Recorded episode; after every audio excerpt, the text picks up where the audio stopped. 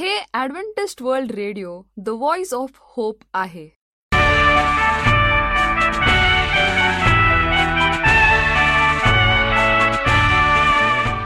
नमस्कार श्रोते हो. श्रोते हो जीवन ज्योती या कार्यक्रमात आपला हार्दिक स्वागत.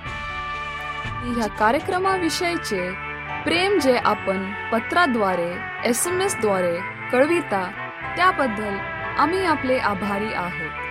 चला तर श्रोत श्रोते हो आजच्या कार्यक्रमामध्ये आपण ऐकणार आहोत सुमधुर गीत आणि पवित्र शास्त्रावर आधारित संदेश.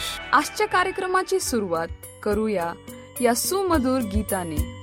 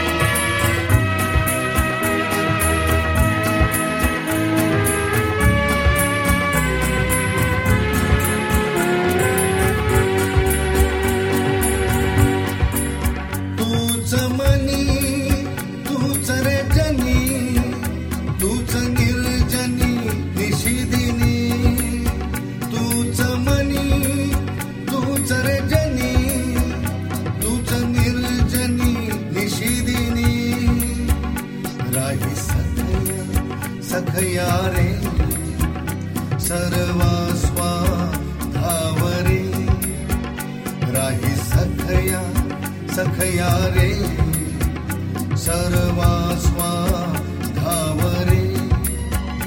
प्रभू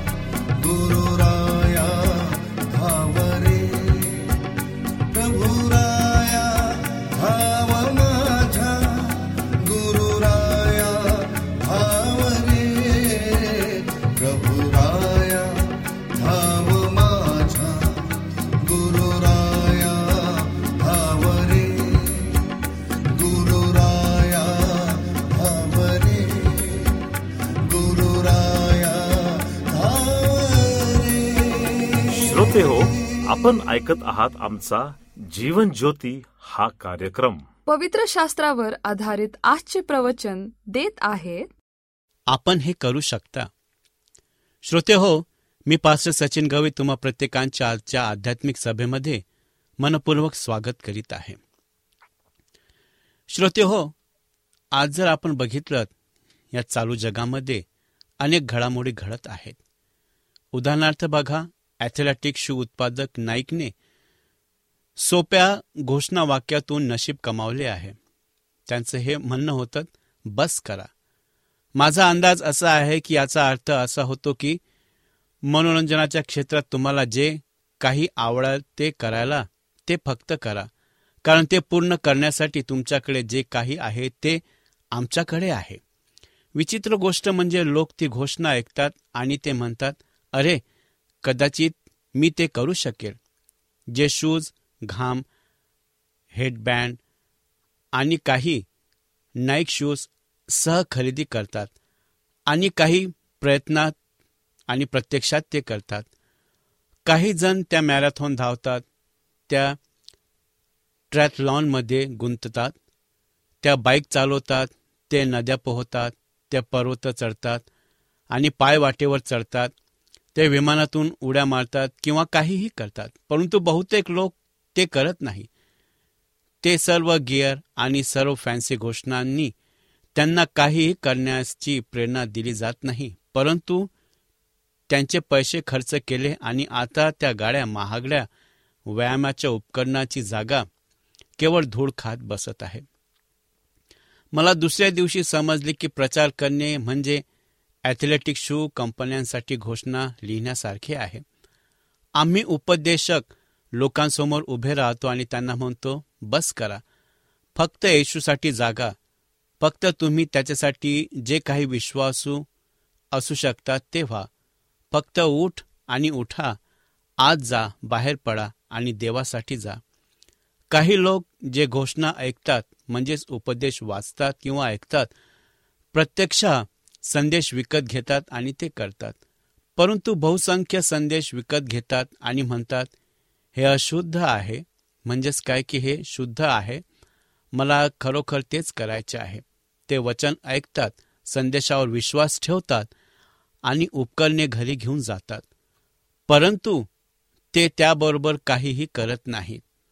त्या टेनिस रॅकेटप्रमाणे ते गोल्फ क्लब तुमचे जॉगिंग शूज ते माझघरात धूळ गोळा करतात.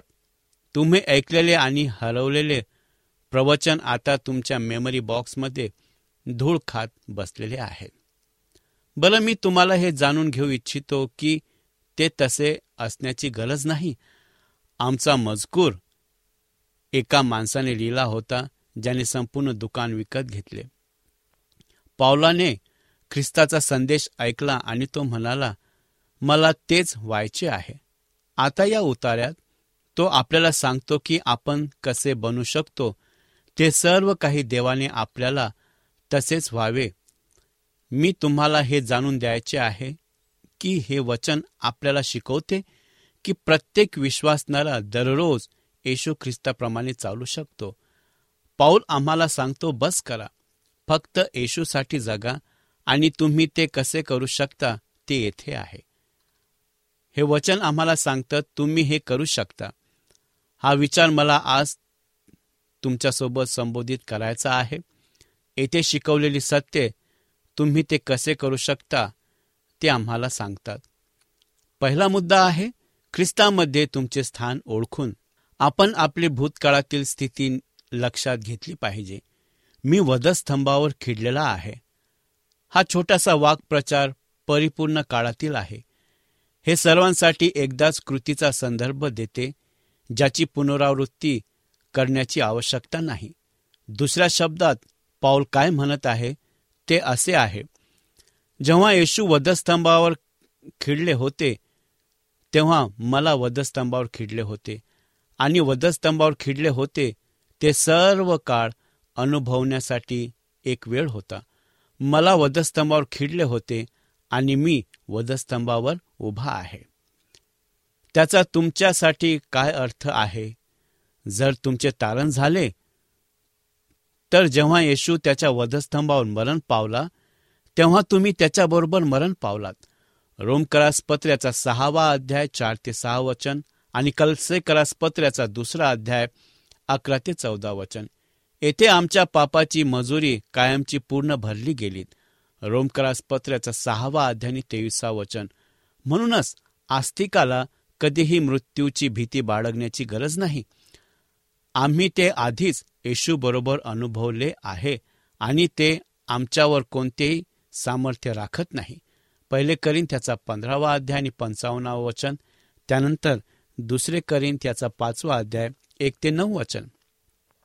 त्यामधला आणखीन एक मुद्दा आहे आपण आपली सध्याची स्थिती लक्षात घेतली पाहिजे. वधस्तंभावर ख्रिस्तासोबत खिळण्यात आलेला आस्तिक मरण पावला आहे असे पॉल आपल्याला सांगतोच. पण विश्वास ठेवणारा जिवंतही आहे. मी जगतो हे वाक्य सध्याच्या काळातील आहे. होय आपण येशूबरोबर मेलो परंतु त्याच्यावरील विश्वासाने आपल्याला पापाच्या मृत्यूतून उठवले आहे आणि आपल्याला सदैव जिवंत केले आहे. योहानकृत शुभोर्तमनाचा पाचवा अध्याय पंचवीसावं वचन. हे विरोधाभास असल्यासारखे दिसते. एकाच वेळीस मनुष्य मृत आणि जिवंत असू शकतो हे अशक्य दिसते. तरीही विश्वासणाऱ्यांसाठी असेच जीवन आहे. आपण पापासाठी मेलेलो आहोत परंतु येशूमध्ये जिवंत आहोत. फक्त जिवंत नाही जोपर्यंत आपली शरीरे जगणे थांबवत नाही तोपर्यंत. परंतु सदैव जिवंत. जसे आपण त्याच्या मृत्यूला सामायिक करतो त्याचप्रमाणे आपण त्याचे जीवन देखील सामायिक करतो. अनंत काळचे जीवन आपण स्वर्गात गेल्यावर सुरू होते नाही. अनंत काळचे जीवन ज्या क्षणी आपण येशूला आपला तारणहारा म्हणून प्राप्त केले त्या क्षणाची सुरुवात झाली आहे. योहान क्रुज शुभवर्तमानाचा दहावा अध्याय आणि दहावं वचन आणि त्यानंतर अठ्ठावीसावं वचन. दुसरा मुद्दा आहे ख्रिस्ताच्या सामर्थ्यावर अवलंबून राहणे. पाऊल आपल्या ख्रिश्चन जीवन जगण्याच्या क्षमतेचे श्रेय प्रभू येशू ख्रिस्ताला देतो. त्याला माहिती आहे की आपल्याला काय माहीत आहे अथवा माहीत असणे आवश्यक आहे. ही गोष्ट त्याच्याबद्दल आहे आणि आपल्याबद्दल नाही. त्यानंतरचा मुद्दा आहे आमच्याकडे त्याच्या पुनरुत्थानाची शक्ती आहे. ख्रिस्त माझ्यामध्ये राहतो. हे विधान आपल्याला आठवण करून देते की येशू केवळ आपल्या पापासाठी मदतस्तंभावर मरण पावला नाही तर तीन दिवसांनी तो मेलेल्यातून उठला. तो नम्रतेने मरण पावला. फिल्पेकरास पत्र्याचा दुसरा अध्याय पाच ते आठ वचन आणि तो सामर्थ्य आणि महान गौरवाने उठलात. रोमकरास पत्र्याचा पहिला अध्याय चौथं वचन आणि सहावा अध्याय नवं वचन. ज्याप्रमाणे येशूला दफन करण्यात आले त्यापेक्षा वेगळं थळग्यातून उठलात. त्याचप्रमाणे जो कोणी त्याच्याकडे विश्वासाने येतो तो देखील कायमचा बदलला आहे. दुसरे करीन त्याचा पाचवा अध्याय सतरा वचन. का? कारण त्याच्या पुनरुत्थानाच्या जीवनाशी शक्ती विश्वासनालयाच्या जीवनात कार्य करते आणि तो त्याला भेटेल तेव्हा त्यापेक्षा वेगळे बनवते. पहिले पेत्र याचा पहिला अध्याय आणि तिसरं वचन. पुनरुत्थान झालेला ख्रिस्त विश्वासाने त्याच्याकडे येणाऱ्या प्रत्येक काला त्याचे जीवन देतो. जेव्हा एखाद्या व्यक्तीचे तारण होते तेव्हा मृत्यू त्यांना पापी म्हणून चिन्हांकित करून कार्य करणे थांबवतो. एफिस्करास पत्र याचा पहिला अध्याय तिसरं वचन. जीवन आता त्याच्यामध्येच कार्य करते त्यांना देवाची मुले म्हणून चिन्हांकित करतात. एफिस्करास पत्र याचा दुसरा अध्याय चार ते दहा वचन. मी फक्त जिवंत नाही तर तो माझ्या आत जिवंत आहे. दुसरा मुद्दा आहे आणखीन आमच्याकडे त्याच्या निवासस्थानाची शक्ती आहे. ख्रिस्त माझ्यामध्ये राहतो. येशू फक्त पाप्यावर येऊन त्याला वाचवतो आणि त्याला कायमचे बदलतो असे नाही. तर तो त्या व्यक्तीच्या हृदयात देखील जातो आणि त्याला असे जगण्याची शक्ती देतो. त्याला तो पृथ्वीवर असताना हे त्याचे वचन देतो. योहानकृत शुभोर्तमनाचा चौदावा अध्याय सोळा ते अठरा वचन. त्याने विश्वास ठेवणाऱ्याला त्याच्या आत राहण्यासाठी त्याचा आत्मा देण्याचे वचन दिले आहे. वास्तव्य पवित्र आत्मा आपले नेतृत्व करण्यासाठी उपस्थित आहे. योहानकृत शुभवर्तमानाचा सोळावा अध्याय आणि तेरावं वचन. आम्हाला शिकण्यासाठी योहानकृत शुभवर्तमानाचा चौदावा अध्याय आणि सव्वीसावं वचन आम्हाला सक्षम करण्यासाठी पहिले करीन त्याचा बारावा अध्याय चार ते अकरा वचन. प्रेषितांची कृत्य याचा पहिला अध्याय आणि आठवे वचन. आमचे सांत्वन करण्याच्यासाठी योहानकृत शुभवर्तमानाचा चौदावा अध्याय सोळा ते अठरावं वचन. दिलासा देणारा जो मदत आणि सांत्वन देण्यासाठी दुसऱ्यांच्या बरोबर येतो आणि आम्हाला सुधारण्यासाठी योहानकृत शुभवर्तमानाचा सोळावा अध्याय सात ते अकरा वचन जसे जसे आपण आपले जीवन त्याला अर्पण करतो तसे तसे तो आपल्याद्वारे स्वतःहून अधिक उत्पन्न करतो. गलसेकरास पत्र्याचा पाचवा अध्याय बावीस ते चोवीस वचन. येशू आपल्यामध्ये आहे. ही वस्तुस्थिती हीच ख्रिश्चन जीवन त्याच्या गौरवासाठी शक्य आणि फलदायी बनते.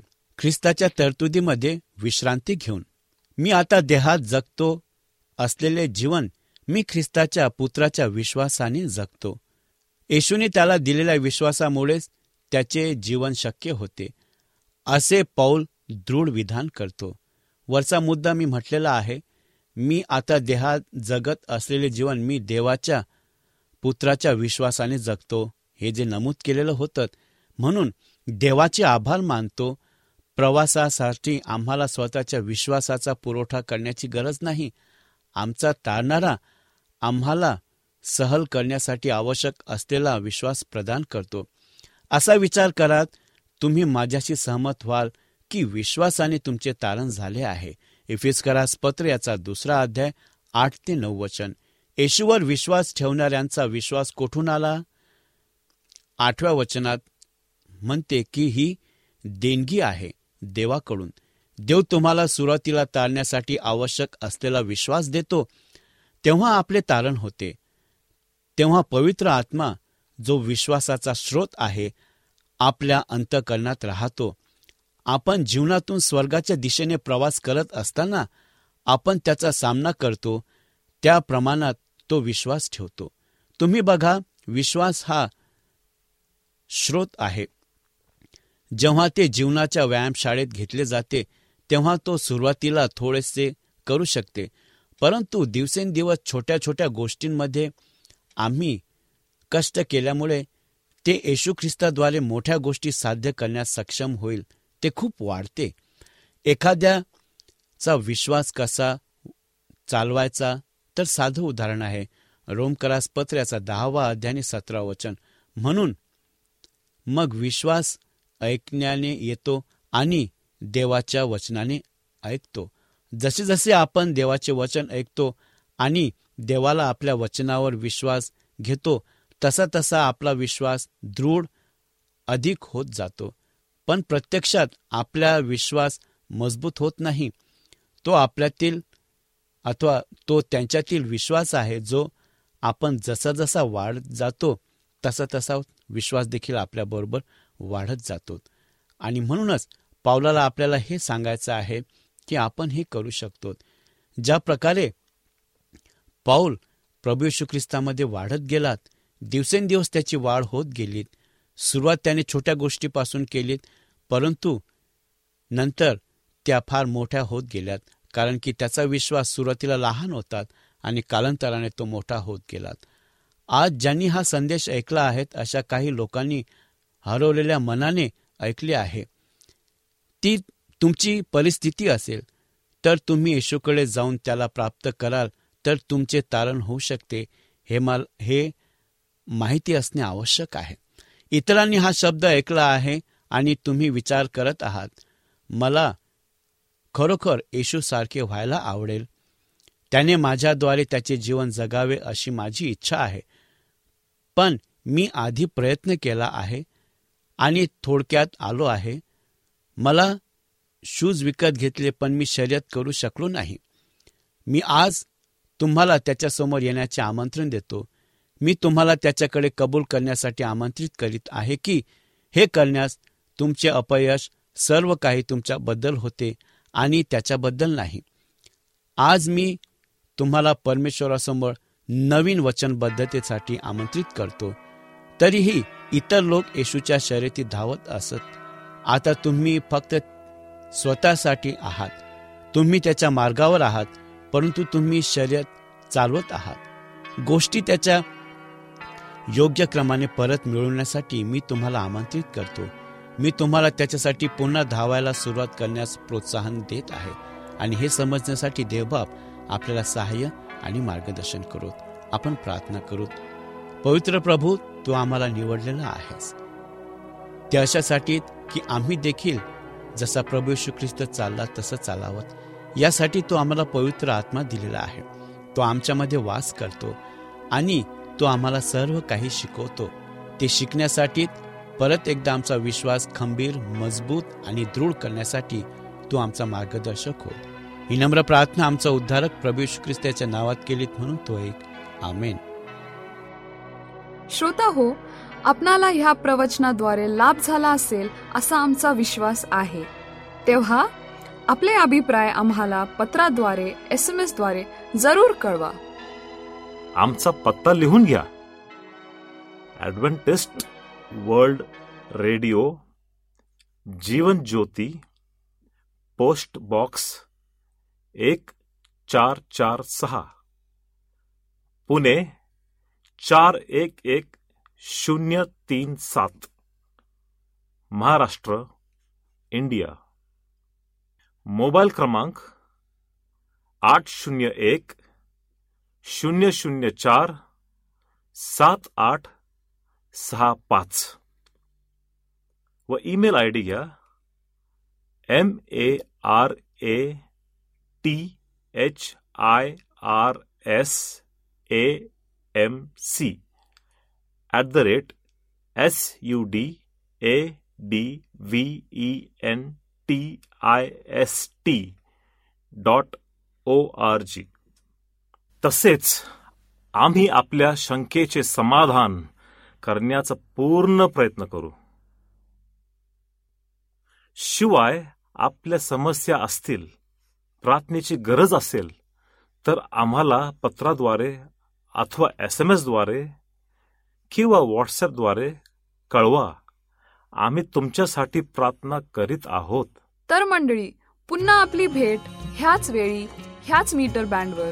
तोवर नमस्कार.